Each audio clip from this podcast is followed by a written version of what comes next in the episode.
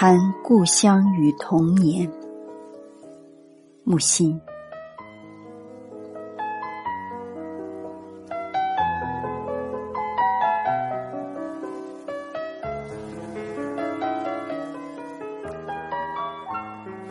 我的童年，中国还有民间社会可言，那种自给自足、自生自灭的生态，特有人情味。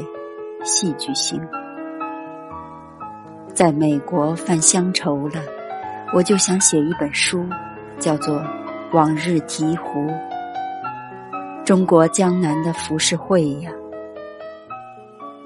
用意识流手法描摹我童年故乡的春、夏、秋、冬。可奈中途停笔，后来就意兴阑珊，没写成。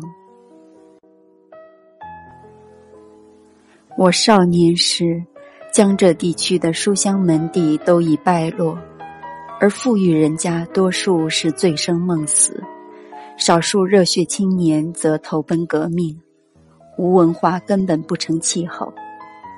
那时，家庭教师只讲子曰诗云，代数几何，只有小表哥可以彻夜长谈。认为希腊神话和圣经故事是必读书。后来到了美国，世界各地便是以熟悉希腊典故和圣经箴言，使西方朋友吃惊，相视莫逆。我的自救全靠读书，书是最神奇、最伟大的。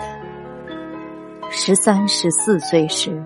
我已将文学大纲通读了几遍，后来在纽约开讲世界文学史，几乎全凭当年记忆。都道启蒙是被动的、随大流的，我说启蒙必是主动的、个人自为的。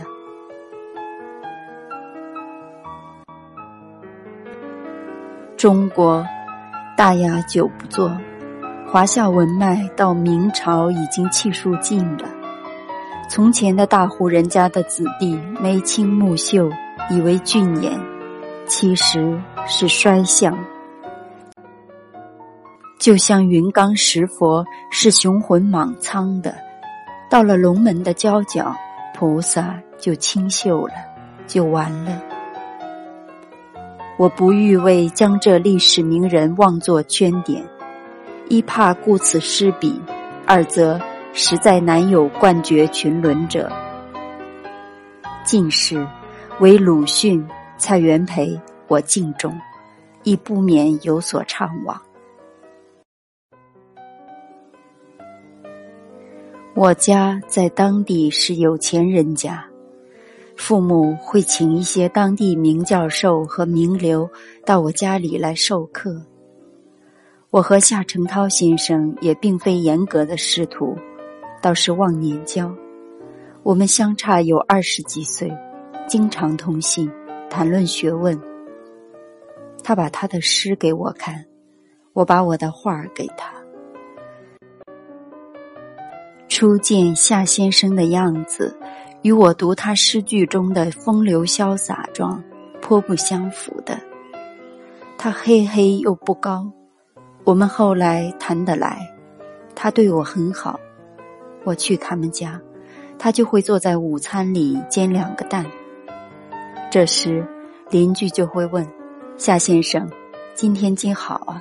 煎两个蛋。”夏先生就回答：“有客人在，有客人在。”夏先生的诗词有很多我都很熟悉，当时一起看过改过。但多年后，我在外面看到夏先生的诗词集，又都改回来了。也许有环境的原因。